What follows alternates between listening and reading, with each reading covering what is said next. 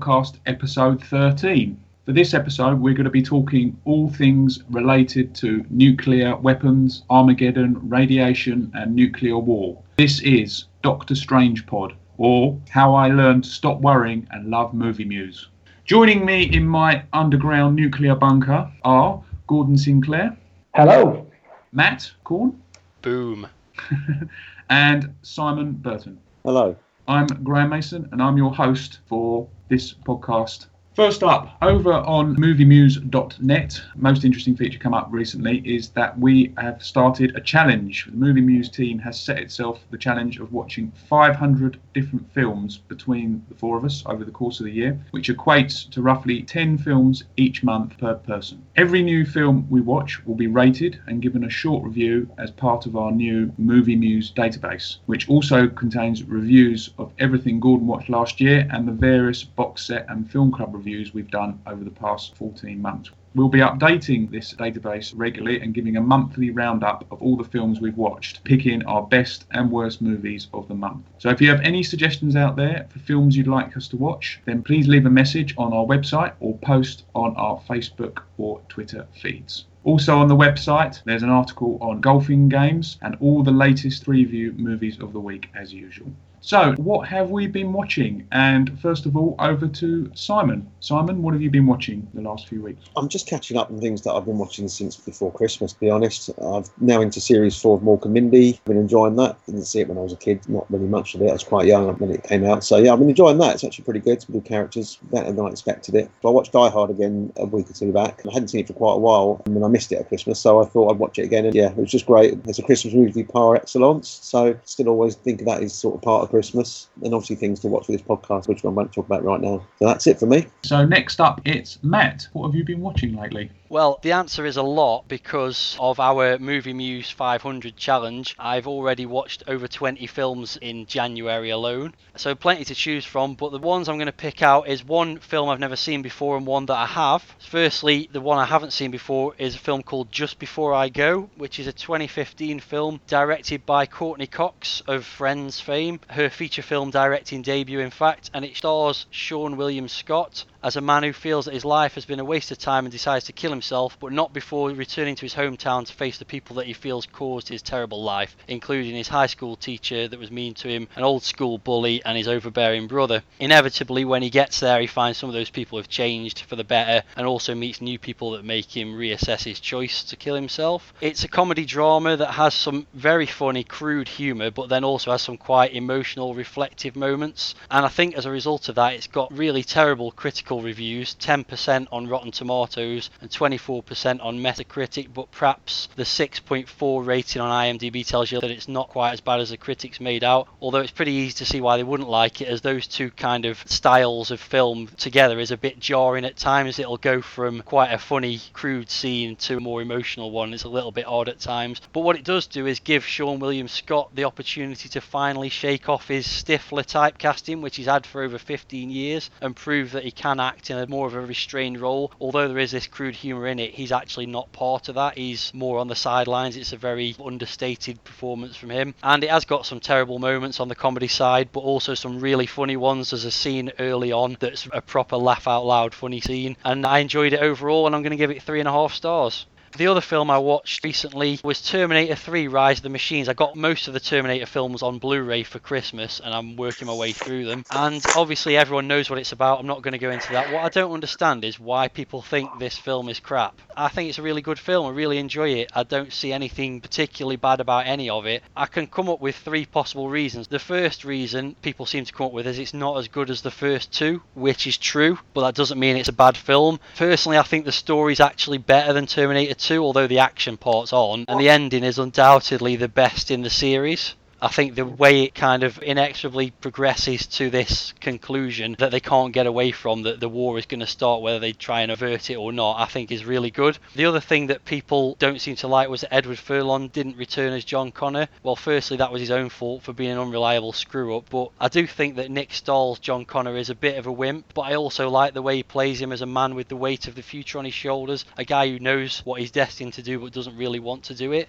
And the other thing I think people don't like about it is Arnie's really quite funny in it, and I can see why some people wouldn't like that because it's a film that ends with nuclear Armageddon, which fits our theme quite nicely. But I really like the added humour to it, and I think it is, after all, the third part of a silly sci fi story, so why not add a bit of humour to it? So I really don't think it's much worse than Terminator 2, and I'd give it three and a half stars. I'd give Terminator 2 four, by the way. I think you're spot on there. I really enjoyed Terminator 3, and even when it first came out and I watched it, I wondered why it was getting such hatred. But then again, I felt the same about Last Action Hero, and everybody hated that too. Yeah, I would agree as well. I don't understand why Rise of the Machines gets so much stick. I really enjoyed it as well. So, I mean, it's obviously not as good as the first two films, but they're pretty hard acts to follow, weren't they? So, no, good solid third entry, I think. Well, we all agree on that. Then it's just everyone else that's wrong. Yeah, much better than Genesis, anyway. oh yeah, they've got progressively worse, but I still enjoy all of them because I just love the whole concept of the Terminator and the time travel and stuff. But I think watching it again just made me more angry at the people that don't like it because I just think it's a good film. It's not a classic, but you know. Thank you, Matt Gordon. What have you been watching lately? My uh, first film is Hacksaw Ridge. It's Mel Gibson's big comeback as a director, and it's a wartime biopic about the first American conscientious objector to be awarded the Congressional Medal of Honor for his services as a field medic during the siege of Hacksaw Ridge in Okinawa, Japan, during World War II. Andrew Garfield plays the lead, an awkward, God fearing man who flips out while protecting his mother from his drunken father, sticks a gun in his face, and then the realization of how close he comes to committing the biggest sin sees him vow never to pick up a gun again, which obviously causes a few problems when during World War II he enlists to join the army. There's a reasonably long boot camp part to the film, and they try to inject some comedy into this with the introduction of Vince Vaughn as the drill sergeant, but I think it backfires, and I find it hard to see past his wisecracks whenever he's on the screen, and I can't really see him as a serious actor. But following numerous attempts to get the main character Desmond to quit the army because they see him as a liability in battle due to having no firearms training because he won't pick up a gun and refusing to even carry a weapon. But he does end up going to war and is single handedly responsible for saving dozens of lives. The action in the second half of the film is absolutely excellent and it shows how comfortable Mel Gibson is with action and violence. I'm not sure that he's that great with drama though, and the first half of the film does drag on a little bit. And similarly, Andrew Garfield plays the war scenes really well and very believably. And taken on their own, I can see why he's already been nominated for a BAFTA and he's likely to be nominated for Best Actor Oscar as well. But his gormless civilian acting just really put me off. And although I can see that the character that he's playing was supposed to be gormless, he just came across as a poor actor, if I'm honest. And his hair really put me off as well. But overall, it's a very good war film that could easily have been a great war film with a bit more quality away from the action. But one last point on this film is that it was really evident how obsessed Mel Gibson is with fiery death. And I just wonder whether that's him worrying about what's going to happen to him when he finally dies and whether he's going down to the fiery depths of hell himself. Because he lingers on these flaming deaths in the film and it becomes uncomfortable and it just seems a little bit odd that he's so obsessed with that scene. So that's my first choice, Hacksaw Ridge, and I would give that three and a half stars. Anybody seen Hacksaw Ridge? No, but I like that you didn't like the guy's hair. Honestly, watch the film and I'm sure you'll agree. My second film is called Under the Shadow, and it's an Iranian horror film that tells the story of a mother and daughter in war torn Tehran during the Iran Iraq War of the 1980s. And when the husband is conscripted into the army, the mother and daughter try to live a normal life, but when a missile hits the building and the girl falls sick, fears of a supernatural entity called a jinn materialize. And it's a very real life horror film in that people are going about their normal business rather than like stupid teens going off into a deserted graveyard or into the woods at midnight. And it's pretty much a quiet kind of not a lot happens film, which, as I've mentioned before, are the kind of films I really love. Um, but couple that with it being subtitled meant that it takes more concentration than a normal film. You know, not a lot's going on. It's very quiet anyway, and you're concentrating on the screen. So the few jump scares that are in it seriously hit home. And one specific scare, it's top of my list now as the best jump scare ever. And I actually fell off the couch when that scare happened. And that's the first time that's ever happened where I actually ended ended up on the floor. I won't spoil anything about it because I do hope some of you all watch it. I'm sure that the fact that the film is Iranian and that it's subtitled means not a lot of people will watch it, but I do really recommend it. I'll give Under the Shadows four stars, and if anybody is interested, it's on Netflix. Okay, Gordon, some interesting choices there. Thank you very much. I've watched um, a couple of things of note recently. The first was a film that's been on my unplayed shelf for some time. I've studiously avoided it, picking films either side of it to watch, but I finally got round to watching Barbed Wire, which was a adaptation of the Dark Horse comic from the mid 90s. Dark Horse were mainly known for comics based on film properties. They did a lot of comics based on Aliens and Predator, and they were generally very high quality. But when the comics exploded in the early 90s, they decided to release their own imprint of superhero comics. And this was one of the more successful lines, although, like all of them, it didn't last too long. And it concerned the lead character of Barbed Wire, who was a mercenary type character who owned a bar in a neutral city in a sort of like post apocalyptic world. And the film adaptation came a few years later and starred Pamela Anderson as the titular character with all the assets that you would expect she'd bring to the film, of which much note is made and much exposure is revealed as well. And It's a strange film because obviously it's very trashy. The plot is virtually identical to the classic film Casablanca, in that two characters, an ex boyfriend and his wife, come back into Barbed Wire's world and need help in order to escape from the city. As I say, it's quite strange because obviously Pamela Anderson can't act to save her life. She does actually perform some rather impressive fighting moves. She's obviously uh, either beforehand or during the film, she had a lot of instruction because she does some pretty nifty fighting moves throughout the whole movie. And the supporting cast is pretty reasonable as well, most notably Xander Berkeley, who plays the grizzled police chief, which is a character identical as well to one that was in the original Casablanca. But yeah, generally it is quite trashy and the plot's a total rip off, as I say. I found it fun enough, but I do still find it hard to give it a high score because it was just so derivative and also quite sexist in parts as well. So I would give Barbed Wire 2 out of 5. Have you seen Barbed Wire?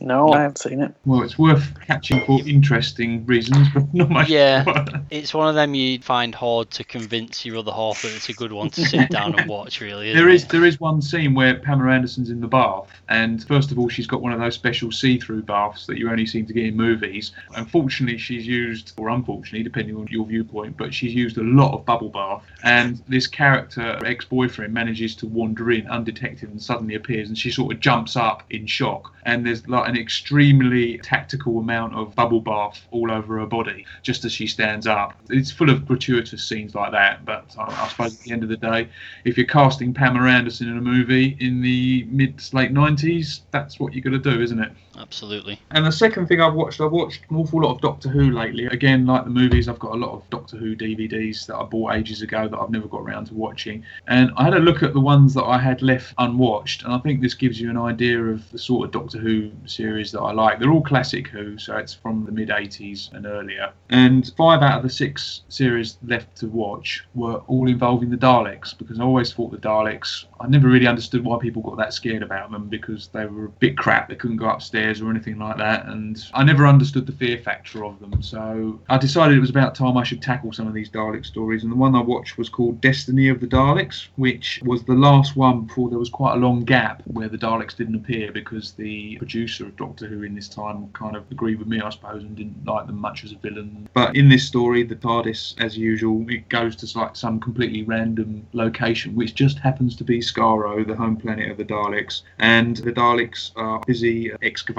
the planet or searching for something, which turns out to be Davros, their old leader. And the doctor obviously finds this out and manages to persuade Davros to go back into uh, some suspended animation and therefore be stuck again until this next appearance, which I think is not for another four or five years. So it's a fairly basic story. There's not a lot to it, like a lot of Doctor Who stories, which I always think is a bit bizarre considering he's basically a time traveller. There's not really much of a time travel element to the story, and it kind of chugs along to its inevitable conclusion. What is a little bit bizarre is that some of the antagonists in it, which is a race called the Movellans, which actually turn out to be robots as well. They're uniformly played by black actors, and they all have these ridiculous dreadlocks on, like these silver dreadlocks, which just look utterly silly. And it really takes you out of the story a lot, especially when you consider they're robots. I mean, who builds robots with silver dreads? It's just ridiculous, really. So, apart from that, it's a decent enough story, but it kind of does highlight a bit why I don't particularly like Dalek stories in Doctor Who. And of course, as with a lot of these 70s episodes, it takes place in some quarry in England somewhere as well. So that's Destiny of the Daleks, and I would score that two and a half out of five. Yeah, I'm not a massive Doctor Who fan, but I never understood why the Daleks are so terrifying. I think they might have been in the 60s. Yes. But once you got to the 80s, I'm thinking, well, robots are kind of commonplace, and you've seen, you know, the Terminator and stuff like that. Mm. The Daleks are a bit shit in comparison, really, aren't they? I'm kind of the opposite. I'm not a fan of Doctor Who at all and never have been, but I've always found the Daleks quite scary. And I think a big part of that is the voice. And if they didn't have that voice, you know, if they just did a few um, R2D2 bleeps and beeps, I'm not sure I'd find them scary. But yeah, the threatening way they shout at people, I found them quite terrifying when I was younger. I always found the Cybermen more intimidating. I will say that Davros scared the shit out of me when I was younger because he looked like this some sort of bizarre mutated creature Yeah. and he looked Mm. horrible. So he was probably the thing that scared me the most. But in this story, he's voiced by a different actor, and this guy's voice is just far too high pitched to be menacing enough, and that kind of spoils it a little bit as well. Okay, so thanks, guys. That's what have we been watching. Next up, we've got coming soon. This is the section where we look at a movie that's due to be released soon in the UK that we're particularly looking forward to. Gordon, what are you looking forward to? The film I've chosen that's coming out soon is Free Fire. It's uh, directed by Ben Wheatley and starring Enzo Cilenti, who was in Guardians of the Galaxy and Game of Thrones, although I've never seen that. Sam Riley, who you might remember as Joy Division singer Ian Curtis in The Fantastic Control. Irish born actor Michael Smiley, who's in a number of Ben Wheatley's other films, and Oscar winner Brie Larson. So there's a pretty good cast there. And it's set in Boston in 1978, where an arms deal between two Irishmen and a gang who are selling the Mustache guns goes spectacularly and explosively wrong. And when shots are fired during the handover, pandemonium ensues. I really like Ben Wheatley. He's only made a handful of films, but all of them have been fantastic. I've seen them all, and some of them, like Sightseers and A Field in England, are absolutely superb. All of his previous films, though, have been low budget and English based, so it's going to be really interesting to see how he's taken to Hollywood and the bigger budgets. I did read a short interview with him about the film, and he said one of the main reasons that he chose the 70s setting was to remove mobile phones from the equation, stating that mobile phones have had a big impact on drama, as it's so easy now for people to call on backup that it's changed the narrative of films. And I found that quite interesting. Free Fire was released to a few festivals at the back end of 2016 and it's had some absolutely fantastic reviews. So it definitely looks like it's going to be one of the highlights of the year for me. It goes on general release on the 31st of March and there are some preview screenings from the beginning of March. Simon, what's your pick for coming soon? there's quite a lot coming out, and one that sort of stuck out for me, and this is my retro nostalgia head on again. I'm not holding my breath on this one. There's no big stars in it, and I'm not sure of whether it's going to make a difference to whether it's going to be any good or not. But I'm looking forward to the film adaptation of the 70s TV show Chips. It's the body cop thing, written and directed by Dax Shepard, based on the 70s television series of the same name, created by Rick Rosner. Film stars Shepard as Officer John Baker, who was originally portrayed by Larry Wilcox in the TV series, and Michael Pena as Frank Poncherello, who was portrayed by Erik Estrada.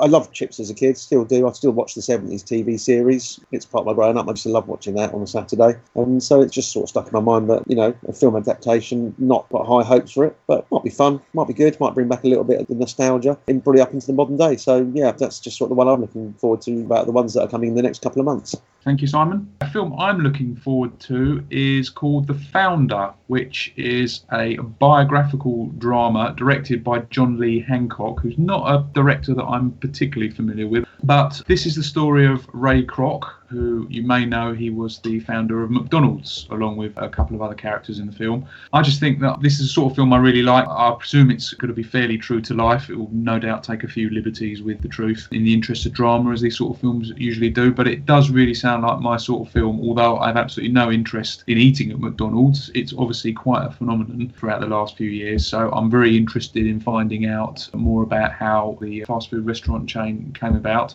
It stars Michael Keaton, who's who's uh, a favourite actor of mine as the main character, Ray Kroc. Nick Offerman, who I'm not familiar with, but I think Matt might know because I believe his breakout role was in Parks and Recreation. And another oh, yeah. character called John Carroll Lynch, who again I've not heard of. And those three play the three founders of McDonald's. So the film opened in America in December 2016, and it's due to open, I believe, in the UK on the 17th of February. So yeah, that's what I'm looking looking forward to the founder. Anyone else heard of that? I'm well aware of the founder. I've been looking forward to that film for quite a while. There's been a lot of buzz about Michael Keaton's performance and that it could be finally the time that he gets his Oscar.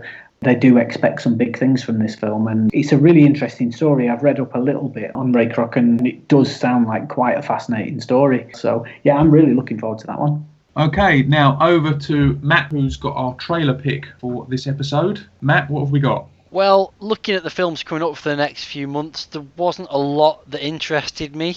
I was going to pick Logan, which is the final film starring Hugh Jackman as Wolverine, which is out early March and looks like it could be quite good, but that was a little bit too far ahead. I wanted something that was coming out sooner. So I then had a look through upcoming UK releases and found this film called Prevenge. Written, directed, and starring Alice Lowe, who has appeared in quite a lot of British TV and film comedies and a few horror films. One of the films she was in was Sightseers, which Gordon mentioned earlier, directed by Ben Wheatley. So she's definitely got the right background for the film based on what she's done so far because she stars as a recently widowed pregnant woman who goes on a murderous rampage, seemingly encouraged by the voice of her unborn child. And what's particularly interesting about this was the film was shot while Alice herself was heavily pregnant, so the bump is a real bump, and obviously obviously some of the way she acts may well have been brought on by her real pregnancy. It's already had a limited release in 2016 at a few film festivals and received good reviews, much like the film Gordon was talking about.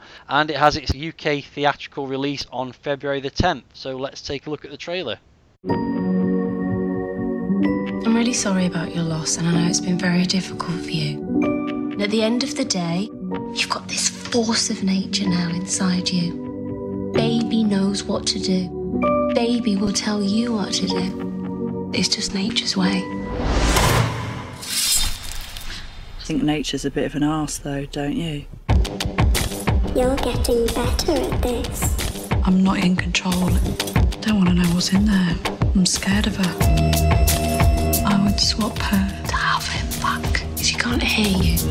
She can't.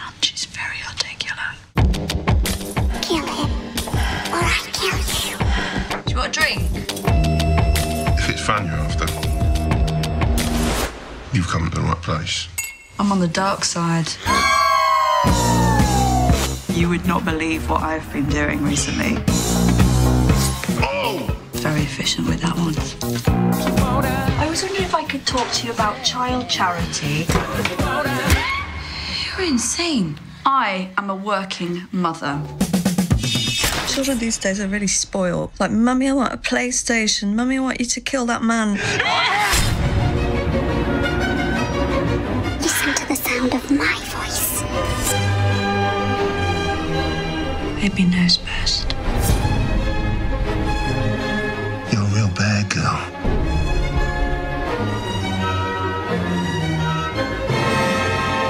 Negativity's not good for the baby's spirit, really. Do you think? Okay, so that's the trailer for Prevenge. Gordon, what did you think? As I said earlier, I really like the film Sightseers that Alice Lowe co wrote with the director Ben Wheatley and acted in. And that was a similar kind of film, I think, where it's a murderous rampage that's brought on by very mundane things. Um, it's basically an accident that they get away with, so they end up killing some more people. And it's a really good, very dark British comedy. And I'm really hoping that Alice Lowe's been able to carry that over. I think the fact that she's actually pregnant and playing a pregnant person and that it's the pregnancy that's driving the killing is just absolute genius. And I absolutely think this is the kind of film that only the British could come up with. I've read a number of previews about the film, and it's another one that I've been really excited to see. Thanks, Gordon. I um quite similar to you, Gordon, but I do have some reservations because it seems to me, obviously, it's not a Hollywood type film really, but it's got a real high concept to it. I mean, we've all seen those killing spree movies in the past. It always brings to mind Death Wish, which were movies that I never particularly got on with. I just hope it brings a bit more to the table than just that concept. It does look as if it does, to be fair, from the trailer, and looks a really interesting film. But you know, just having that concept isn't good enough. It has to really take it somewhere and have basically just a point and some decent plot to it as well. But yeah, the fact that she actually is pregnant is really interesting and should make it quite authentic in that respect. But I just have some reservations about it. But I probably will watch it, and it's an interesting choice certainly.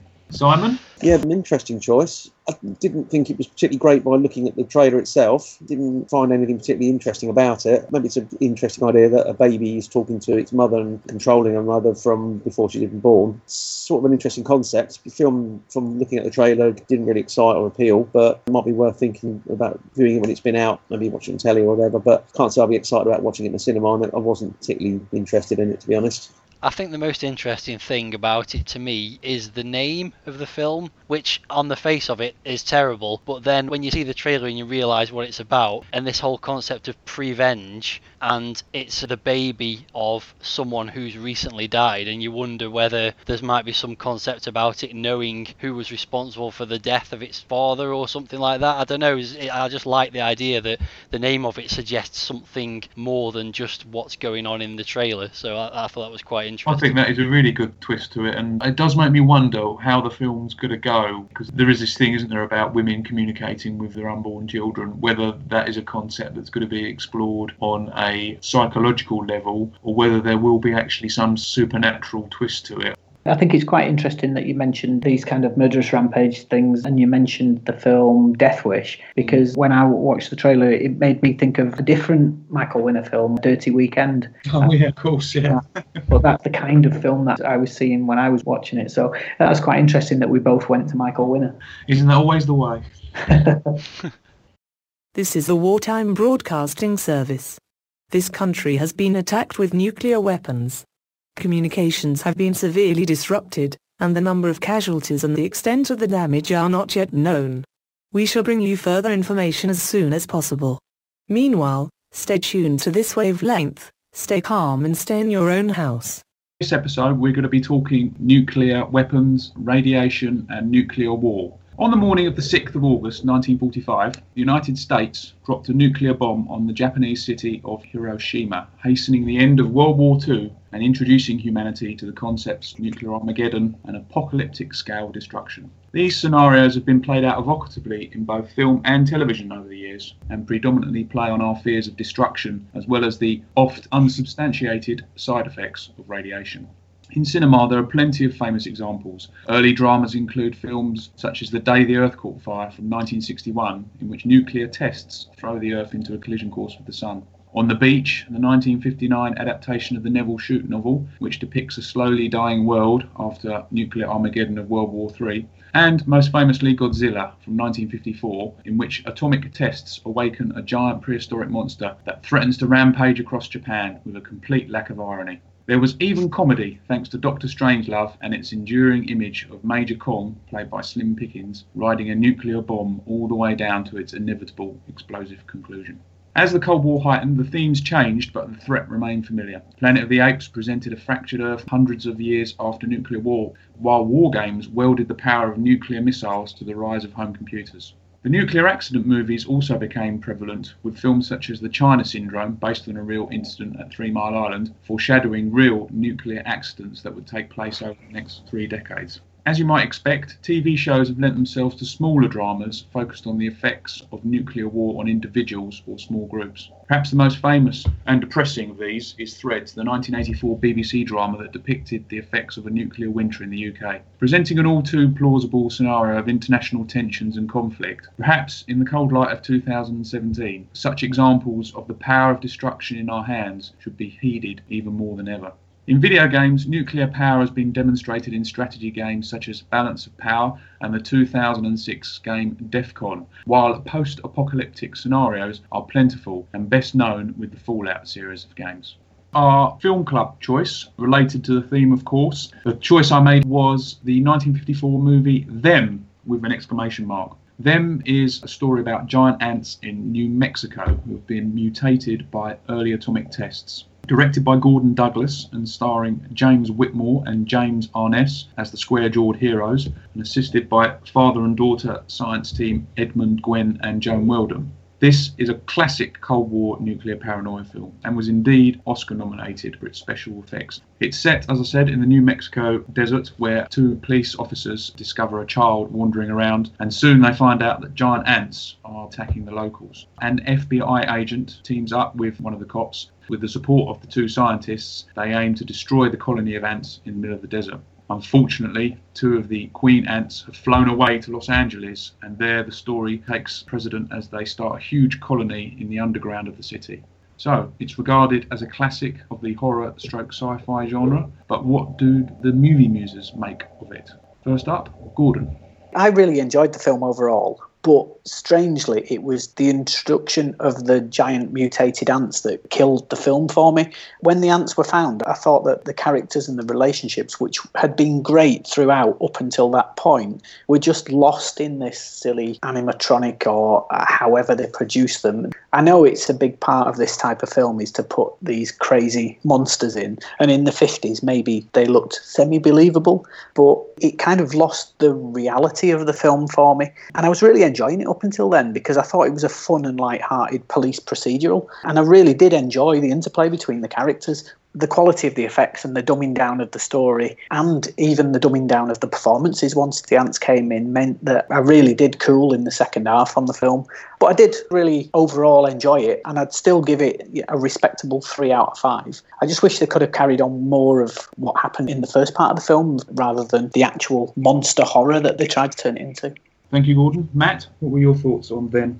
I thought it was well acted and the characters were quite good, like Gordon said. And although it got a B movie story and undoubtedly influenced all the terrible B movies that followed, it didn't really seem to be a B movie itself. It was made to be a very serious film at the time. The best character for me was the grumpy old scientist played by Edmund Gwenn. He had some funny moments, including the bit early on in the helicopter where he wouldn't operate the radio properly and everyone was getting a bit arsy with him. I also found he came up with a lot of completely outlandish theories that were just accepted by everyone without any kind of proof. So he'd come up with all these theories about what was causing these problems, and everyone just go, "Yeah, you're probably right," which I thought was a bit silly. And there were quite a few silly plot holes in it. For example, if the ants were all attracted to the sugar, which was a recurring sort of theme throughout the film, then why did they never eat it all? Why was there always some sugar left over? And also, the guy trying to rescue the kids at the end, he said he couldn't shoot the ant because it was too dangerous and he might hit the kids, but then he tried to do it anyway. So there's a bit of sort of bewildering decisions made by some of the characters at various points. But my main issue with it was where were the ants? Considering it was a film about giant ants, they were only in it for about 15 or 20 minutes in terms of screen time. Obviously, their supposed presence was mooted throughout the film, but they actually only appeared on screen for a very small amount of time. And the rest of it, while Gordon found that quite compelling, I found it quite boring exposition.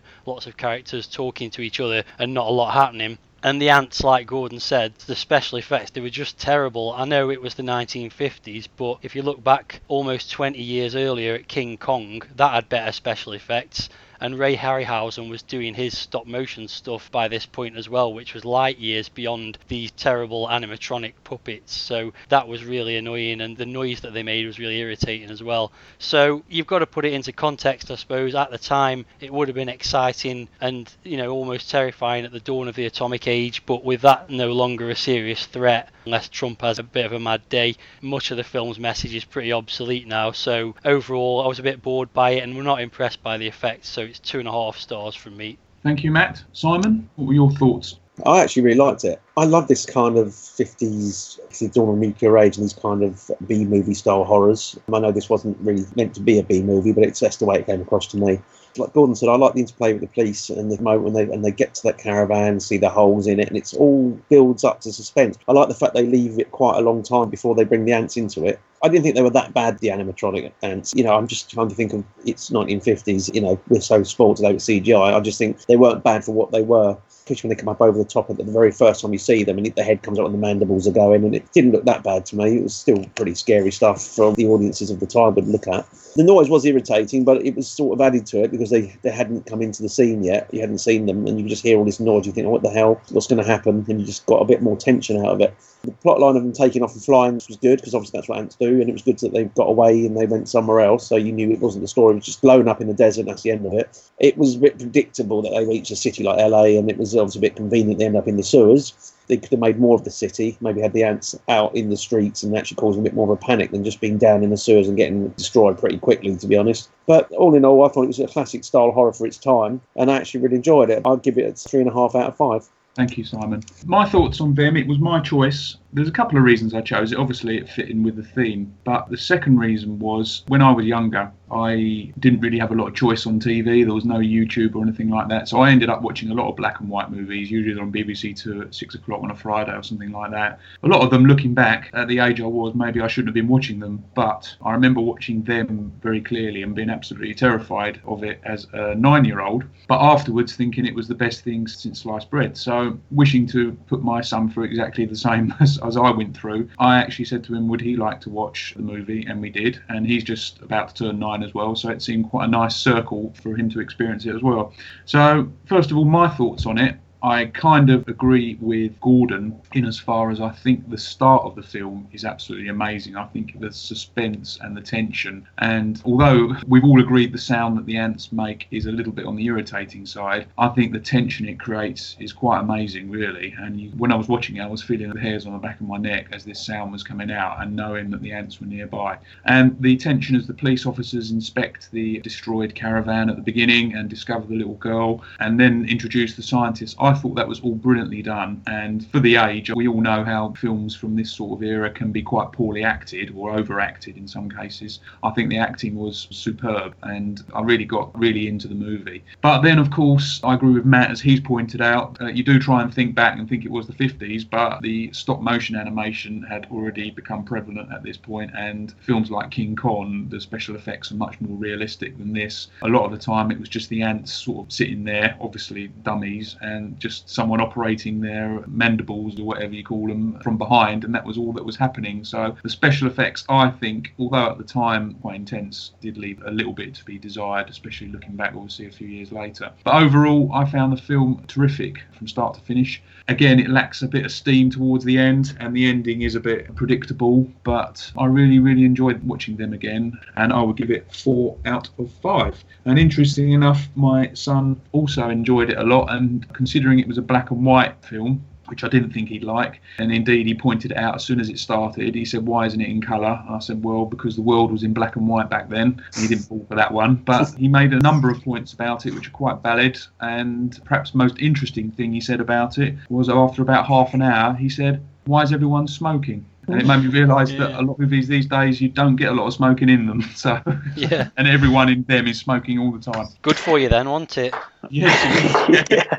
I did like the appearance of the famous Los Angeles River in the film, which obviously we've seen in films like Terminator 2 most notably since. It's obviously a very well used cinema location, so it was nice to see it in that film. It was in Grease as well, wasn't it? Yeah, I think so. The uh, drag race or whatever in Grease. So yeah. Does anyone know if that was the first appearance of it in a film or not? If any of our listeners can think of a film from earlier than 1954, was it? Then let us know. That gives an average score of 3.25 to Yep. them, and that puts it sixth on our leaderboard between Reanimator and The Secret of Kells. Definitely better than The Secret of Kells, but it's definitely not better than Reanimator, so I think that's fair. Thank you guys for your opinions on them. Next up is our nuclear themed TV show, which is called Jericho, and I'm going to hand over to Matt to introduce us to this program. Thank you, Graham. Jericho was a 2006 TV show produced by CBS Television in America, and it focuses on the small town of Jericho, Kansas, whose residents witness a distant nuclear explosion which turns out to be the city of Denver, and they must deal with the aftermath of that explosion. They soon learn that other major US cities have been destroyed by further nuclear attacks, the source of which is unknown, certainly at the start of the TV show. It stars Skeet Ulrich, who you probably know mostly as one of the two killers in the first Scream movie. He plays Jake Green, who returns to the town just before the attacks to visit his family and seems to be the helpful hero of the piece, even though there seems to be some suggestions of a dodgy background to the character. And it also stars Lenny James, who you might know from another post apocalyptic TV show, The Walking Dead. He plays Rob Hawkins, a former cop who has just moved to the area and certainly seems to know a lot more about the attacks than he's letting on. There's also plenty of familiar faces from American TV shows which will have you reaching for your phone every few minutes to see where you recognise them from. A few interesting facts about the show. The series was cancelled after one season but brought back due to intense pressure from fans on the internet, and CBS officials said the campaign was the largest the network had seen using digital means to protest a show cancellation. So it was genuinely from fan complaints that it got picked up for a second season. It was actually cancelled again after a short run of about seven episodes in the second season, but the story is still continued with the third and fourth seasons being done in comic book form with involvement from the original writers of the TV show. So they're continuing the story in comics because no one would carry on producing the TV show. A film version was also rumoured in 2009 but is yet to materialise. The American TV Guide rated it number 11 in their top cult TV shows of all time, and every episode has a different Morse code message played over the opening titles. So if you know your Morse code, you can decipher those, and some of them give away clues as to what's going to happen in the episode, and some of them are just random words apparently. So we all watched the pilot episode. I thought it was pretty enjoyable. It introduces most of the main characters quickly, and the reaction to the nuclear attack is fairly convincing. You can tell there's more going on with some of the characters almost immediately, and that makes it interesting enough to want to continue watching, along with finding out what caused the attacks and how the residents cope with the aftermath of the attacks. So, what did everyone else think of it? Although it's only 10 years old, I found it to be really, really dated. And in my mind, the release of the series Lost back in 2004, something like that, that kind of, for me, it was the catalyst for changing the face of American TV in the UK, where it introduced the multi branching stories where lots is going on and you get different cliffhangers at the end of each show and whole new stories start branching off in all different directions. And it felt to me that Lost was kind of the catalyst for all of that. And Lost came before this, and I only watched the first two episodes, but I found them so linear that they felt really, really dated. And I just don't think that really cuts the mustard these days. So maybe if I'd watched it back then when those kind of multi branching stories were pretty new, I might have enjoyed it more. But I watched the first two episodes, and despite what Matt says about it having enough to keep you interested and wanting to find out what's going on, I found very little to keep me interested in what was happening outside the town or actually caring about what was happening inside the town. There did seem to be a little bit of a cliffhanger at the end of episode two, and maybe I should have given it one more episode before I gave up. But these days, I've got so much to choose from to watch that two strikes was all I could give it, and I gave up and really can't recommend it.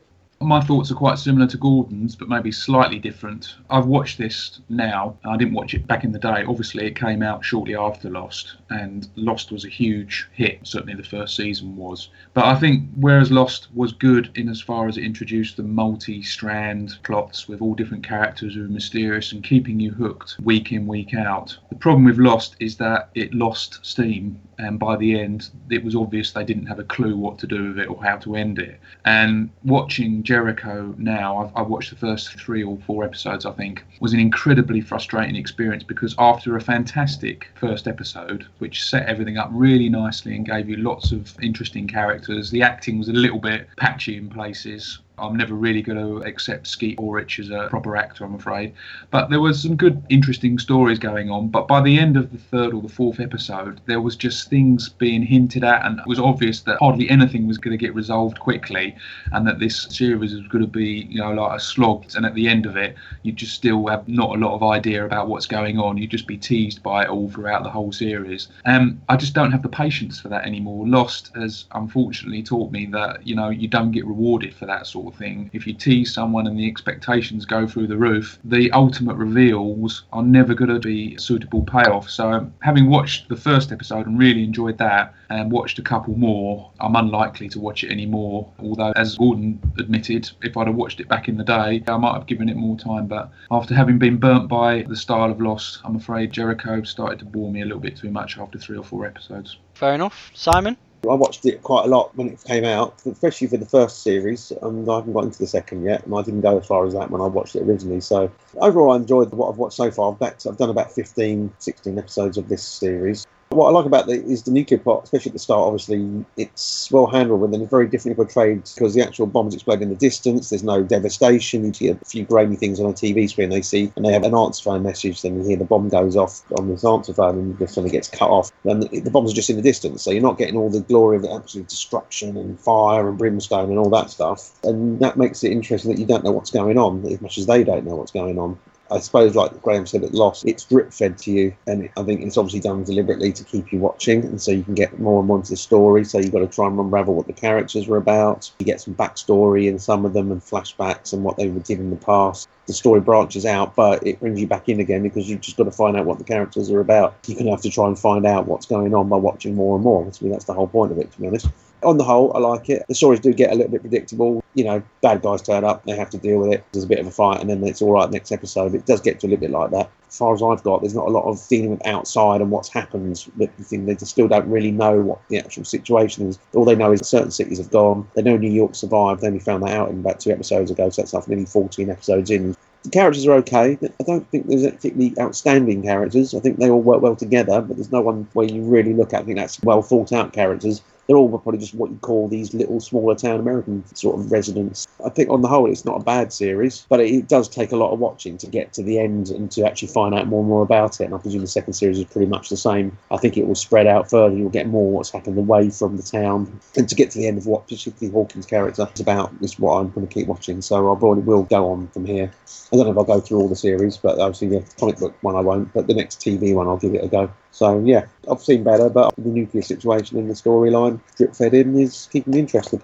Okay, well, I didn't really talk about later episodes. I only talked about the pilot, so I have watched a few more episodes of it myself. It does obviously expand on the characters' relationships with each other and introduce a few intriguing situations. What I found a bit strange about it is the residents all seem to deal with the situation in an unnaturally calm way. They're just kind of going about their normal business, even though they've got no power and, you know, the water's contaminated and all this kind of stuff. They're just sitting around in a bar waiting for things to get better. So that was a bit strange. I suppose the background of the two main characters Skeet Ulrich and Lenny James. That's probably the most interesting hook to keep watching. But after four episodes, it did seem to be verging into sort of soap opera territory with one guy's having an affair with a lady who works in the bar and all that kind of stuff. So I'm not sure whether I'll persist with it to the end. I'll probably watch a few more just to see how it pans out. But with it being cancelled after little more than a season, I suspect most of the loose ends are resolved badly or not at all. I must admit, so, I find it bizarre that this internet campaign should bring back a series like this. You know, all the TV series that get cancelled, I don't think that sort of thing would work now. I think the networks are too focused on advertising revenue and getting a big audience. You know, there's been much better shows since then that have been cancelled after one or two seasons and have had absolutely no chance of coming back. I just think it was early enough in mass use of the internet for it to make a difference then, but 10 years on, I don't think anything would have a chance of that now. I find that quite odd anyway, all of these campaigns, because one of the networks ran some kind of voting system where fans got got to vote back one series. And I remember the series Chuck, which was brilliant the first couple of series, but then it just dragged out into this really dull, no comedy anymore, no thrilling storylines. And twice it won this vote and had two new seasons done. And they were still just the same old dross coming out each time. So I do find some of these internet campaigns, I'm not sure that people are voting or campaigning for the right reasons. Sometimes some series just need to die. From what I saw of Jericho, that's one that did need to die. And I can't say I'm sorry it did. But one thing I would say is Simon made a great point about the fact that the explosion is far away. You see the mushroom cloud, but what we normally picture from anything with some nuclear devastation is we get to see these beautiful explosions and colours and skin being ripped from bone and buildings collapsing and everything. We didn't get to see any of that, and it didn't suffer for it. The actual first episode was really good, and I thought they did a really good job of the main theme is some nuclear explosion, and they almost ignored it other than it happened. So, whilst I'm not a fan, I give them a lot of credit for that first episode and the way they managed to make something exciting about not showing you the explosion. Right, guys, so we've talked about Jericho. Are you going to carry on watching it or are you going to stop watching it? Simon, continue or stop? Continue. Gordon? Stop. Matt? Continue, but probably not for long. I'm stop as well. So that's two stops, one continue, and one continue, but not for very long. I'll give it a few more episodes. That means that Jericho is bottom of our leaderboard for TV shows. Out of two. yeah, up against the Emmy Award winning Boardwalk Empire. Yeah. Next up, it's our soundtrack, and it was Gordon's choice for this episode. Obviously, it's related to the theme as well, and Gordon chose the soundtrack to the animated film When the Wind Blows. So, Gordon, would you like to tell us a bit more about why you chose this? When I think of the potential for nuclear destruction, there's two films from the 1980s that always come to mind. One, as Graham mentioned earlier, is the mockumentary style Threads, but the other is the animated Weepy When the Wind Blows, and both give a horrifying vision of the impact of nuclear war on the UK in particular. But despite its less realistic take, it was When the Wind Blows that always struck with me the most. It's based on the graphic novel by Raymond Briggs, who also obviously did The Snowman and The Snow Dog, and he's got a newish film, Ethel and Ernest, that's out at the moment.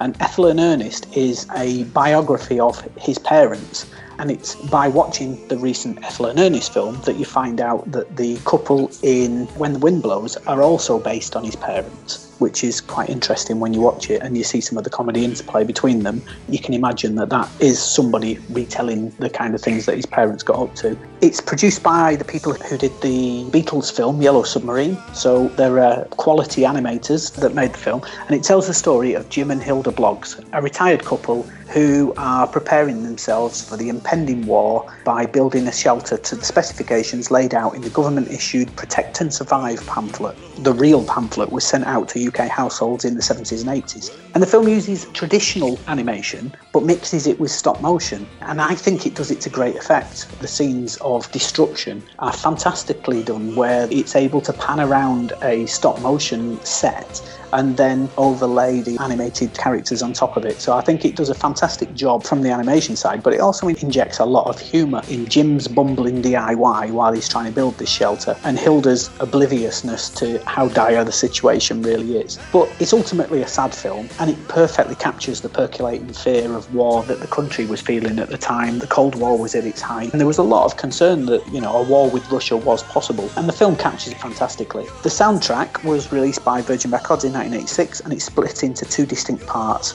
On one side of the record, we had the score written by Pink Floyd's Roger Waters, who performed the tracks with his Bleeding Heart Band, and the score was predictably somber, but it also included a couple of big songs, such as Tower of Faith, which wasn't actually used in the film, but before the film was shown in cinemas, they played this song, which kind of got people in the right frame of mind due to Waters' lyrics. And the other song was Folded Flags, which played over the end credits, and it was another really poignant anti-war song. But on the second side of the record, we were treated to tracks from a number of big name artists, such as David Bowie, whose title song plays as the film begins. There were songs from Squeeze, Genesis, Paul Hardcastle, and Hugh Cornwell from The Stranglers. In the film, most of the tracks only get a few seconds, whether they are short interludes or tracks played on the radio for a few seconds. But as a record, they fit together really nice, and actually, it's quite strange that for a film that's got such a sad message, that it's quite jolly. So the two sides of the record are quite well juxtaposed.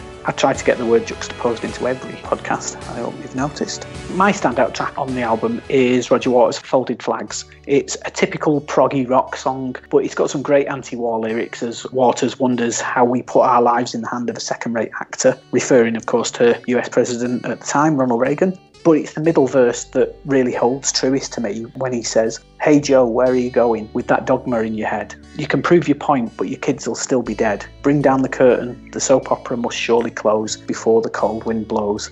And I think that's a fantastic statement of that fear that I mentioned earlier. And I think it's an absolutely wonderful film, and the soundtrack does it just as much justice as the fine animation does. And my rating for this soundtrack would be four out of five. So let's see what everybody else thinks. Simon. Thanks, Gordon. That was well put about everything there, really. It was really well analysed. I enjoyed the film. I find it very poignant and I've always, enjoyed it. I love that scene that you say with the set when the bomb goes off and you see all different things like the windmills getting destroyed, the train getting smashed off the bridge and all the viaduct. It's all just amazing how the animation portrays the actual violence of it. Totally agree with, with the Waters tracks. That Folding Flags is excellent. The standout track for me is I actually liked this track even before I knew it was in the film. I'm not a big fan of this band, but my standout track is The Brazilian by Genesis. It's an instrumental which was on their 86 album Invisible Touch. It features experimental sounds and effects which are quite different for the time. And in the film, it is the music that's on the radio just before the air attack warning sounds. It cuts it off actually. It's quite strange they'd have that kind of thing on the radio, but I think they just had it on to keep the radio going to listen to any attack warnings, as it says in the Protect and Survive manual. And funny enough, it was actually used in an episode of Magnum PI, and it was also used as the BBC coverage of the 1987 World Athletics Championships. So it has been used in other things as well. But uh, yeah, that was my standout track. Like yourself, Gordon. I would give it four out of five. Excellent. Graham, what about you? Well, interesting, I've never seen this film, so I listened to the soundtrack, and not having seen the film, it was quite an odd experience to listen to the music from it. Obviously, it's quite a different soundtrack, with it being from Roger Waters of Pink Floyd. And initially, like Simon, I was going to go with the Brazilian, which is a track I'm quite familiar with from Genesis, of course, an instrumental track. And I used to like this song when I was younger, and it was nice to listen to it again. But on reflection, it hardly appears in film. So I decided that my favourite track, like Gordon, listening to the lyrics for it, is Folded Flags, which is, I think, a fantastic song and just sums up a lot of the fear and actually the absurdity of the situation back in the 80s as well. That basically had a B movie actor leading the Americans. And I think it summed up the themes and the tone of the movie an awful lot. And now, obviously, what I need to do is watch the film because I think it would be a nice experience to finally see this. Maybe not when I'm at a low ebb, but it does sound a really interesting film. and I think it's about time I saw it as well. Overall, I thought the soundtrack was pretty solid. Maybe I'm slightly harsh on it because I haven't seen the movie, so I don't have that linked effect to the movie.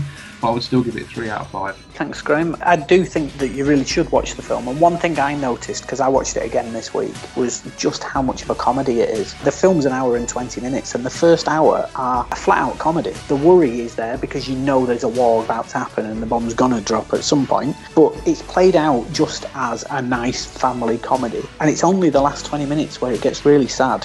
So, you know, don't go into it thinking that you're to come out depressed and wanting to slit your wrist. I don't believe that's the case. I do really recommend this film, and at 80 minutes long, anyone can find 80 minutes to watch a film of this quality. Matt, what's your thoughts? I think you will come out of it depressed. But anyway, let's move on. I also, like you, Graham, hadn't seen the film before listening to the soundtrack. I listened to the soundtrack. It's a pretty impressive lineup of big name artists from the sort of art rock scene of the 80s, and undoubtedly a good album if you like that kind of thing, which I personally don't, but I can still recognise that the songs were good. It was much more upbeat than expected, as already been mentioned, although most of the upbeat songs are barely used in the film. I did watch the film just to see how those upbeat songs fitted in, and the answer is they basically don't. They're just in there for a few seconds here and there.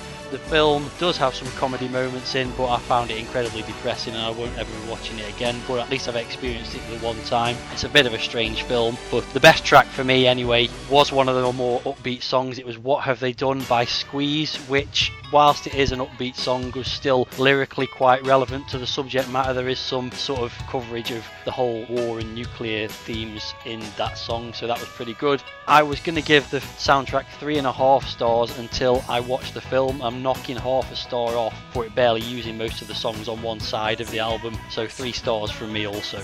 Okay, so that gives us a score of 3.5 for When the Wind Blows soundtrack. That puts it top of our leaderboard ahead of Groundhog Day from previous show, and I think that's pretty fair. Agreed. It was better than Groundhog Day. Not the film, but the soundtrack. I'd say the film too, but there you go. I like them both, but yeah. Okay, thank you guys. So that's the soundtrack, When the Wind Blows. Thank you, Gordon. Next up, we've got our nuclear related game, which was chosen this episode by Simon, and he chose Raid over Moscow. So, Simon, do you want to tell us a bit about this game from the 80s? Thanks, Graham. Yeah, when it was coming to thinking about obviously a game of nuclear destruction. I thought a few different games and strategy games like Balance of Power on the Amiga, ST, and Windows, and the Macs. And I thought, no, let's go for a bit of 8 bit action. And I chose Raid Over Moscow, which is a game by Access Software, published by US Gold on the Commodore 64 in 1984, and many other computers like the ZX Spectrum and Atari 8 bits obviously released during the Cold War era, Raid over Moscow is an action game which the player, who happens to be an American space pilot, has to stop three Soviet nuclear attacks on North America, and then fight his way in to destroy a nuclear facility located in Moscow's Kremlin. According actually to the game storyline, the United States is unable to respond to the attack directly due to the dismantlement of its nuclear arsenal, so it's obviously playing the good guy here. The game caused controversy at the time. It was famous in Finland. The Finnish parliament tried to get it banned, thinking it was offensive to the Russians. Obviously, the Russians are right next to them, so they thought they'd try and be good about it and be a bit PC. But due to the resulting debate, it actually made it a top seller in Finland. The game opens with an alert about nuclear missile launches being detected from a Soviet city towards a certain North American city. So you begin in the hangar, you jump into your super duper space plane, fly the aircraft out the hangar, and go to the launch area you do a scrolling shooter section where you go through the approach to the silo, destroying tanks, avoiding missiles, destroying buildings and an airfield, and a helicopter at the end. Then you have to destroy the actual missile silo itself. Once destroyed, you'll go back to the orbiting launch platform, wait for the next strike. Once you've destroyed three sites, you then do an attack run on Moscow itself, in which you actually get through as a commando in a trench, and you think it's the Kremlin, but I've actually found it is the Moscow State Historical Museum is the building that you're actually shooting at.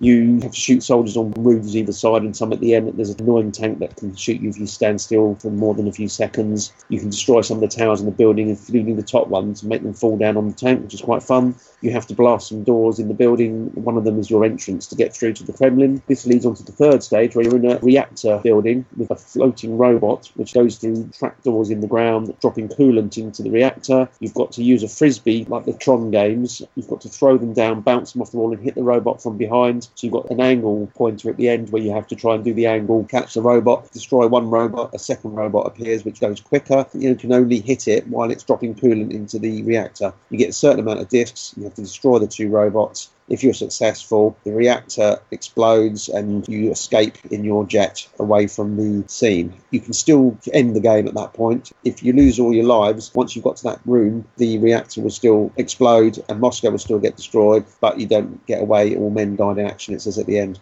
it's an interesting concept. It's got a sort of different variations on each level. So that was the game we chose this month based on the theme of nuclear war. So what I'm going to do is go around the table and ask everyone what they thought when they played it. Graham, what did you think?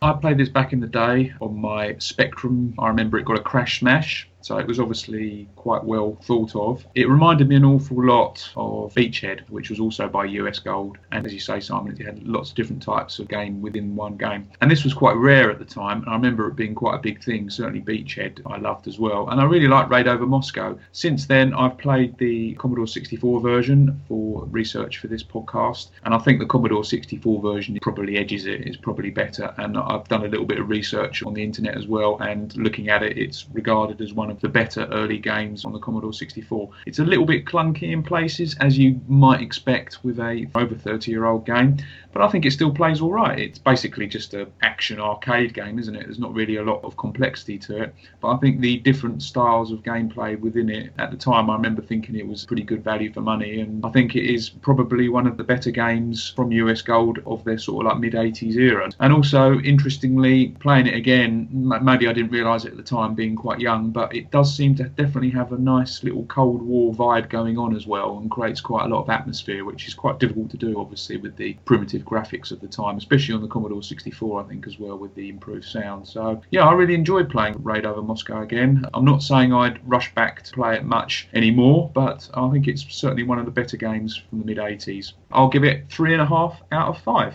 Thanks, Graham. That's interesting. You should mention Beachhead and things like that because it is the same guys that obviously programmed it. Access Software with Bruce and Roger Carver, and they did things like Leaderboard Golf, both Beachhead games, 10 in bowling called 10th Frame. So, yeah, that's where the link is. And I just like to say, I still have my original copy of this, which my aunt got me in 1984 for Christmas. so, I still play it, and it still works fine. So, that's always quite good. Oh, anyway, never mind about that. Gordon, what are your thoughts? Well, I know we were supposed to be playing the Commodore 64 version, but I had loads of problems trying to get the Commodore version to to work on my Mac. I think part of the problem is that there's not many emulators for the Mac compared to PC. But even worse is that the game needs you to use F keys, and there are no F keys on the Mac, and I couldn't work out what they'd been mapped to. So I ditched the Commodore 64 version and turned to my trusty Spectrum and played that instead. And for the most part, the game's pretty identical, and it's just some of the graphics that are changed, which are understandable due to the graphical differences between Spectrum and Commodore. But some of the levels are almost identical, such as the Kremlin, apart from the garish colours on the Spectrum version, it's almost identical to the Commodore. But then others were very different. Like the silo level is shockingly bad on the Spectrum compared to the Commodore, and, also the side-scrolling bombing run on Moscow it's pretty poor when you compare it. It's not actually that bad for the time for a Spectrum game, but just when you put side by side comparison, there definitely is a difference there. So, whilst I really enjoyed it, but I definitely think the Commodore 1 edges it. But one of the things that I was really impressed with on a 48K Spectrum was that it was all done on a single load because there are quite a number of levels, and there's a lot of games that have got less levels and less difference between the levels, and you have to do the multi load, so pausing the tape while you play it and then finish a level and then load the next level. So I was quite impressed that it's all on a single load. The game's repetitive, but thinking about back in the day, you didn't mind that so much because we didn't have as much choice as we've got now. So actually, repeating levels was the norm. So I think that repetitiveness I can forgive. It's got plenty of levels. I was impressed by the difference between them. Absolutely glad somebody called out Beachhead because that was exactly what I was thinking while I was playing it, particularly Beachhead 2. The only bit that baffled me though was the discs of Tron beat a robot with a frisbee level. I just didn't understand that being put in there because it was the Cold War, it was the fear of nuclear Armageddon. Everything is based in reality, and then we've got throw a frisbee at a robot, and I just couldn't make sense of that. But I suppose we're talking 8 bit 80s games, so realistic narrative is probably stretching it a little bit too far. So I'll let that one slide. I thoroughly enjoyed this game. I've never played it before, really, really enjoyed it, and I'm going to give it three and a half stars as well. Great, thanks very much, Gordon. Yeah, that end scene is a bit different. You don't expect that. I remember when I first played it, and I quite enjoyed that level. Classic 8-bit abstract Absolutely. gameplay. Yeah, and it was bloody difficult that level as It well. was solid. Yeah. One other little snippet of the fact is that when they reissued this game after the Finnish Parliament thing, it was just called Raid. The Over Moscow bit was dropped, and the hammer and sickle on the Commodore 64 title page went as well. So During the Gulf War, Massive Attack changed their name to just Massive because their PR people and the radio stations didn't want to put anything that was war related in their playlists, so they just became Massive for a time. Crazy. I did think it was a bit unfair in the crash review, which gave it a smash. But one of the guys said that he thought that once you completed it, you'd lose interest in it a little bit because it had nothing more to offer. And I was thinking, well, yeah, that's true, isn't it? Really, and that's true of most games. Well, you've completed it.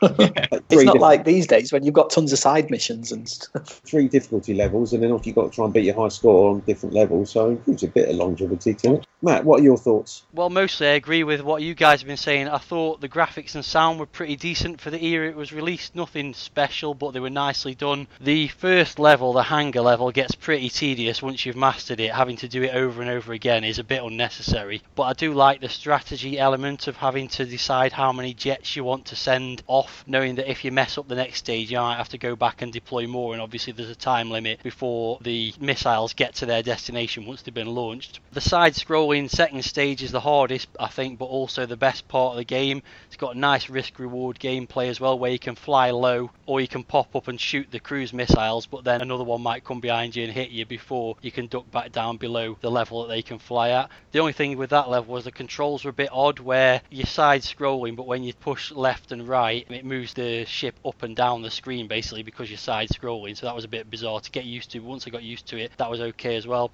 The next level, the shooting the silos bit, is really easy and just gives you a chance to recover lost jets if you need them by shooting the non primary silos. If you've got lots of time left, you can just keep shooting the little plane that comes on there and getting 100 points over and over and over again. So if you want to milk your score, that's one of the places to do it. The bazooka stage outside the Kremlin was pretty easy but really tedious and go on for ages if you don't get the timing right of destroying all the enemies so that there's none on the screen because that's what you had to do before you could get into the inside bit. And the final robot frisbee stage, as you said, is a bit odd for the end of the game, but it was clever, nicely implemented as well. But it was hard and I never got past that. I never completed it. It drove me a bit mad, to be honest. I don't know if anyone found this because it wasn't that difficult a game, but if you fail to destroy a base before the missiles reach their target, but you've still got some jets left, then the game isn't over, but you lose all the points you've got up to that point. So that's definitely an incentive to get it right early on. If I was going to make improvements to it, I'd say less time spent in the hangar at the beginning.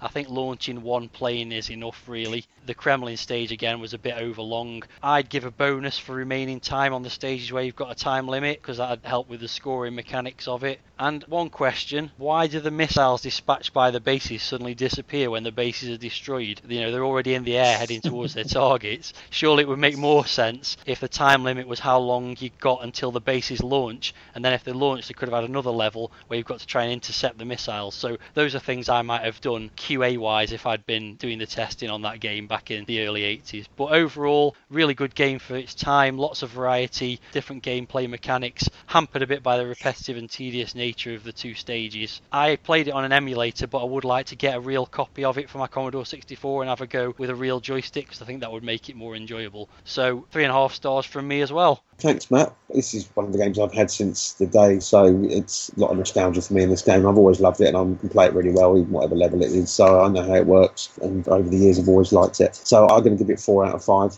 We've totted up the scores from each member of the Movie Muse team, and it averages out at 3.6, which puts it top of our games chart. It's better than Home Alone 2. That isn't saying much. Right, as we've all played the game, we'll just go around and do what our high scores we got. Graham, what was your high score? 10.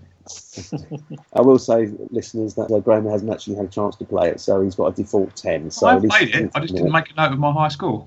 Gordon, what was your high score? Well, I'm not sure if it counts because I was playing the Spectrum version, not the Commodore 64. But let's just assume that the mechanics are exactly the same and the difficulty is exactly the same. And I got 190,850. Excellent. That's a really good score. I can assure you those scorings aren't the same because you don't get multiples of 50 points on the Commodore 64 version. How do So you you know you didn't finish it? You might get 50 points bonus at the end. Oh, okay, right, okay, yeah. Well, anyway, I got 107,400 and I had to milk the game a lot. I got to the end with a robot, but I couldn't kill him, so Moscow blew up while I was still in the base, so I didn't get the big bonus at the end, so yeah, not good enough. Well, I obviously play the game a lot and know how it works, and you do milk it. You, you get quite good bonuses for shooting those cruise missiles. It makes that scrolling shooting area a little bit harder because you've got to swoop down and get the tanks and stuff, and sometimes you just misjudge it and hit one of the towers. But I managed to get a high score on the easy level on the Commodore 64, 158,400, and actually kill the robot and get out the base as well. But I only had two men left at the end, so obviously Gordon's our champion of Raid over Moscow.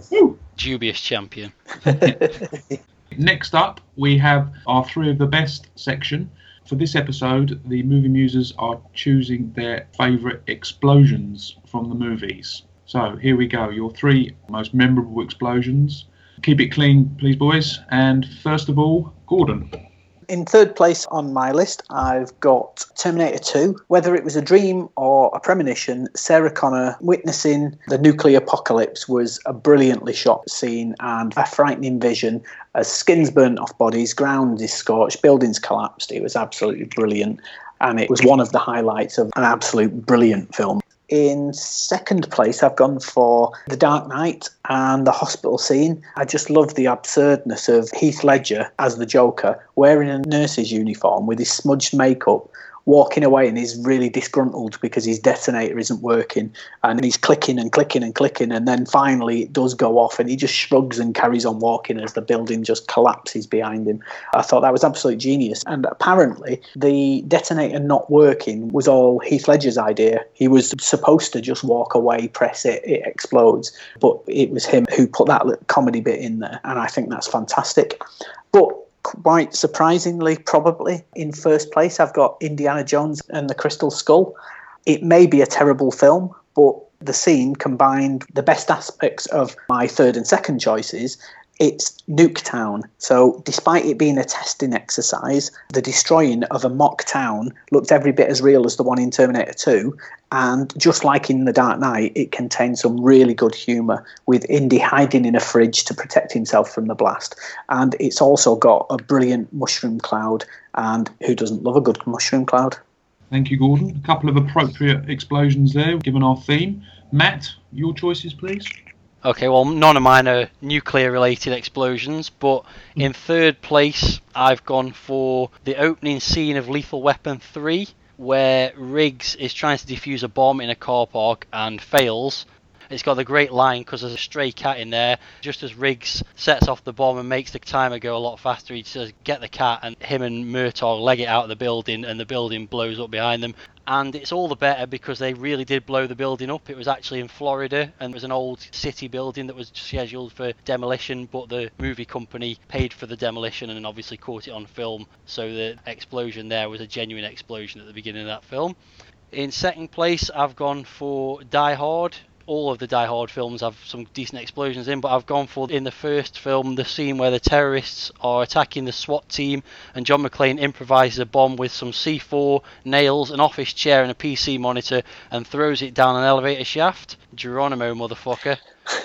And in first place, I've gone for Return of the Jedi. The second Death Star is destroyed by the Millennium Falcon, and the explosion chases them out of the structure where they barely escape. And in fact, in the original ending, they didn't escape. It was redone so that the Millennium Falcon did escape from the Death Star. And obviously, it signifies the end of the Empire, or so we thought until Episode 7, and a fitting conclusion to the original trilogy, even if it was a bit of a rehash of the first film.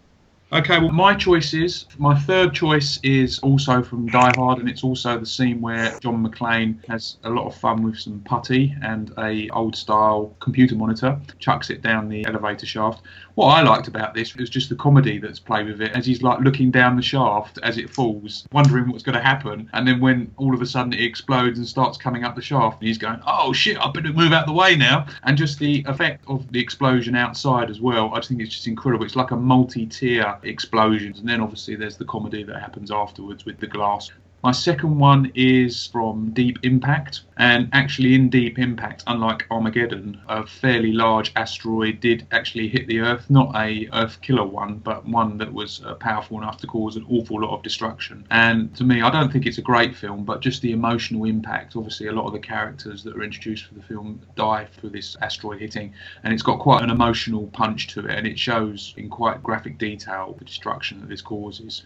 But my number one choice is a much smaller explosion, but one that I just thought was quite novel at the time, and it's always made me a little bit nervous of swimming pools since then. In Lethal Weapon 2, the bad guys fight back against the police and they go around killing various police officers. And in one scene, one of the police officers, she's killed when she goes for her usual morning dip and steps up onto the diving board of her swimming pool. One jump, bang, game over for her. I just think that was quite a novel explosion. Obviously, not a huge explosion, but one that I really enjoyed in a film that I really like as well. So that's my three. Simon, over to you to reveal your three best explosions. Right, number three on my list is the classic puppet extravaganza that is Thunderbirds. It's the explosion at the start of Thunderbirds. It's just iconic to me. Love the series. Still watch them now, and I just love it. You get all the start, introducing all the characters, and then just get that massive explosion of that oil refinery at the end. My second choice is a 1996 disaster thriller film, Daylight, starring Sylvester Stallone. I love the explosion in this. It's the crux of the film. The car crashes into these lorries carrying some highly flammable, explosive material within the Lincoln Tunnel. The massive explosion, all the destruction of the cars, the fire comes out the vents above ground. And I just think that's an amazing explosion at the start of that film. My top one is Independence Day. The time runs out. Jeff Goldblum realizes it's about to attack, and the motherships destroy cities by being over one of the iconic buildings. The one that I want to talk about is Washington, D.C. You see the White House going with the helicopter just about to take off with the vice president in it. And then the bit I love is the bit when Air Force One just about takes off from the airport and he's getting literally the tail of it's almost in the flames as it escapes. It's just a really great scene. As you see it, especially from above, you can see the fire coming up behind it and it just about flies fast enough to get away from it. So, with all the different explosions and that, the Washington scene is my favourite. Thank you, Simon. So we've all had a vote and think about our favourite explosion. We can't vote for our own number one choices, but we can vote for everybody else's. And the overall winner with three votes is Independence Day. The official best explosion in the world ever. Thank you, guys. Over next to our classic scene, which this month is being chosen by Gordon. Okay, as Donald Trump has just been sworn in as the 45th President of the United States, Britain's started its divorce proceedings with Europe, and fundamentalism continues to infect the free world.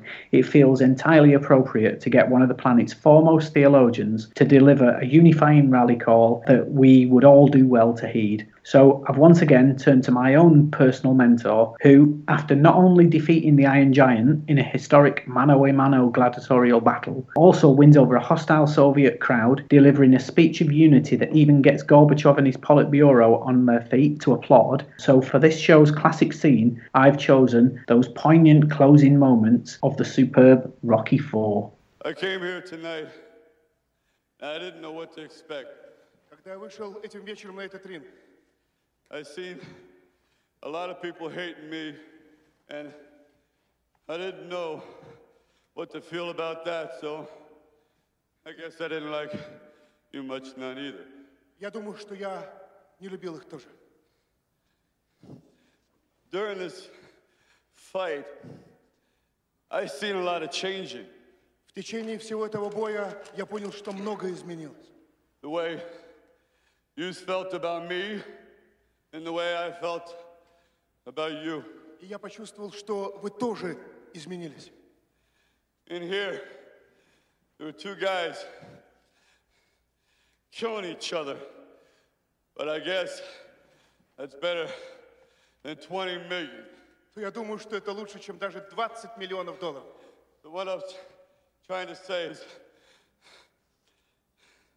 that if I can change, Я думаю, что каждый тоже изменился and сегодня. you can change, Вы можете измениться. everybody can change. Каждый может измениться.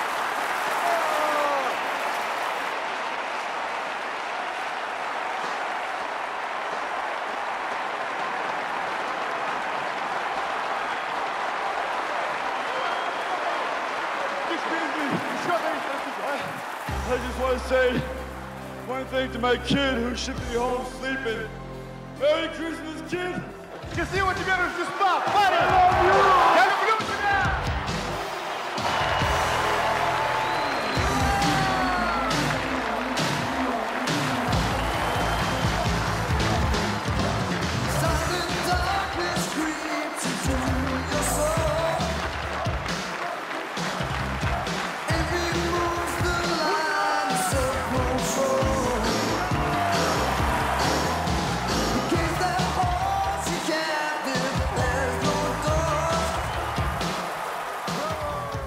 Okay, next on to our big question for this episode. And this one was brought up quite interestingly. We were talking about an old film from the 80s that one movie muse had recently seen and didn't particularly like it. And a lot of people do love this film, and his judgment was called into question. But it did bring in this big question, which was quite an interesting one. And that is Does nostalgia cloud our judgment when it comes to remembering old movies, and particularly those old movies that we watched in our youth? The movie that brought this up was Labyrinth, which Matt watched and wasn't particularly impressed with. So that's it. The big question Does nostalgia cloud our judgment of the movies we watch when we're younger? Simon, what are your thoughts on this? Yeah, I definitely think it does. It's not just in movies. I think nostalgia and its accompanying rose tinted spectres, as one might say, just seems to be our fondness for those heady halcyon days of our youth, a time when we were full of optimism and life was exciting. Then we grew up, obviously, and then it was more like life, maybe for some of us, didn't turn out quite as we wanted or expected. We fell into ruts, marriages, kids, and all the rest of it that goes with adulthood.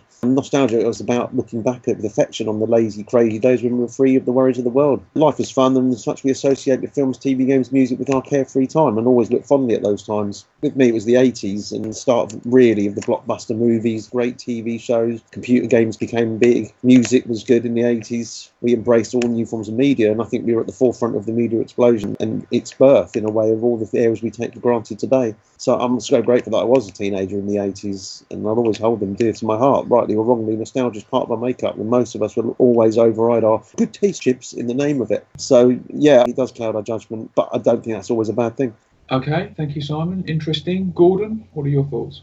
Well, yeah, I'll just echo what Simon said in that the 80s were awesome. We're all of a similar age, so the 80s was probably the key period for all of us, and anybody who lived through the 80s, certainly as a teen or even slightly younger than a teen, if you didn't love them, then there's something wrong with you. So, of course, nostalgia definitely plays a big part and makes us believe things that maybe aren't true. And the biggest example of that for me, if I'm thinking negatively, is The Goonies. So many people gush about how great the film is, and you only have to rewatch it to see that it's a standard and pretty basic family comedy and not a good one. And it's absolutely a case of you just had to be there at the right time and at the right age to have seen it the first time. So, as far as I'm concerned, a film like The Goonies is all nostalgia. And if you weren't there or you didn't see it at the time, you see it for what it really is, which is a pretty substandard film. So, I'm sure there are plenty of examples where nostalgia's clouded my judgment. I can't personally think of any, but I'm sure other people can. And I suppose it's in the eye of the beholder to decide whether I'm being clouded by it because I'd never know it for myself.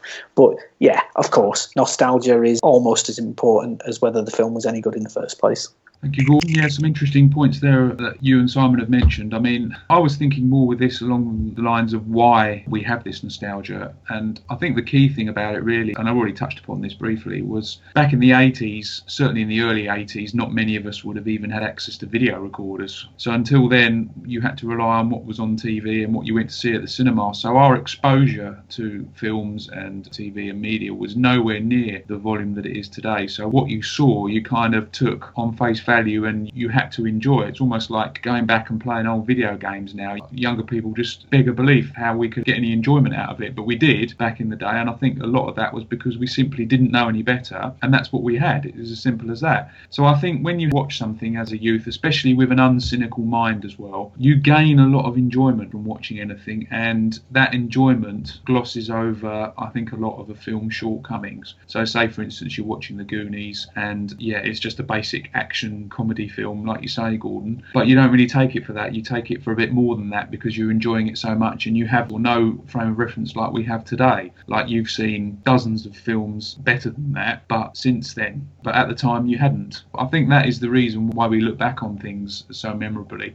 Whether that is good or bad, I think it's always good for people to rewatch films. I mean, going back to Labyrinth, I was quite surprised how much Matt didn't enjoy it, but it is kind of a kids' film, so maybe that shouldn't have been surprising. And I watched it with two children and they both loved it. And I must admit I enjoyed it a lot. But obviously I can see that the special effects and the puppetry is pretty rubbish in places and it's a bit nonsensical as well. But I just look back at films like that and think there is still a lot to admire in them. But you've got to remember that anyone that saw it back in the 80s as a kid with those uncynical eyes is probably going to idolise it maybe a bit more than they should. So it's definitely something that comes into play. But like Simon said whether it's a good or bad thing I don't honestly know. If people just watch movies when they're younger and enjoy them and they want to carry on saying that they enjoyed them and they're classics, then that's up to them at the end of the day. Matt, what are your thoughts? I'll start by saying Labyrinth for me, I never really watched it when I was a kid. I think I've probably seen it once in the late 80s, so I have no affinity towards it. And so watching it with virtually a fresh pair of eyes in 2017, the acting from the human characters in particular is diabolical. I didn't enjoy the music. The puppetry I actually think has aged pretty well, but that was about it. There's other films that fall into that category for me. The films that I thought were great when I was a kid, and I've watched them again since and found they weren't that good. The Goonies is one of those that was on my list. Never Ending Story is another one which I absolutely loved as a kid, and it just doesn't look too good anymore. So nostalgia doesn't actually cloud my judgment on those. I've reassessed those with my 40-year-old eyes and found that they were left wanting somewhat. That said, there's the flip side as well, where there's things that I never saw in the 80s, and perhaps you could approach them with a cynical mind nowadays and feel that they weren't as good as people were making out. But I've actually found I really enjoyed them, and an example of that is The Breakfast Club, which I never saw until I was probably in my 30s, and I think it's a great film. You know, it's considered a classic, but I could easily have seen that as just a, a bad teen comedy 30 years down the line. But I still think it's a good film. And of course, there's classics that are good, like Back to the Future, Star Wars, Ghostbusters. They're good films. They're not classics because you saw them with those nostalgic eyes. They are just good films. So it varies. I think some people are more clouded than others, but there's no doubt that there's some films that I really love that aren't as good as I think they are. So the answer, like the rest of you, is that yes, our judgment is definitely clouded by nostalgia. Okay, thank you, Matt. So, the answer to the big question do we think nostalgia clouds our judgment when it comes to remembering old movies? Gordon, yes or no? Yes. Matt? Yep. Simon? Yes. I think it does as well. So, the answer to the big question the Movie Muse crew says yes. Thanks, guys. That concludes this episode of Movie Muse podcast. Now I'm going to hand over to Simon, who is the host of the next episode and is going to tell us what it's all about. Thanks, Graham. For next show, we have two choices, and I will give you the names of the two different themes for you guys to choose. We have Cash and Corral and G'day Sport. Okay, so Graham, what one sort of more interesting to you? I'm intrigued by your first one. So I'm going to go with Cash or Corelli. Matt. I'm going to go with G'day Sport. Okay, one each. Gordon. So that leaves me to pick G'day Sport. Right, that's two to one for the G'day Sport. I'm actually slightly disappointed because I actually think I prefer the first one, but never mind, that's the choice. Here in the Movie Muse team, we're going to batter up, get our helmets on, shin pads down, socks, take to the pitch to tackle the world of sport and films, TV, and games. From the early days of men running around very fast in long shorts and moustaches to the latest sporting blockbusters, we will blow the whistle on all things sporting and take on all comers in the halftime orange eating and finding the soap in the bath competitions. The film club choice for this particular theme is Slapshot, which is a 1977 comedy film directed by George Roy Hill and starring Paul Newman and Michael Ontkean. It depicts a minor league hockey team that resorts to violent play to gain popularity in a declining factory town. Thank you, Simon.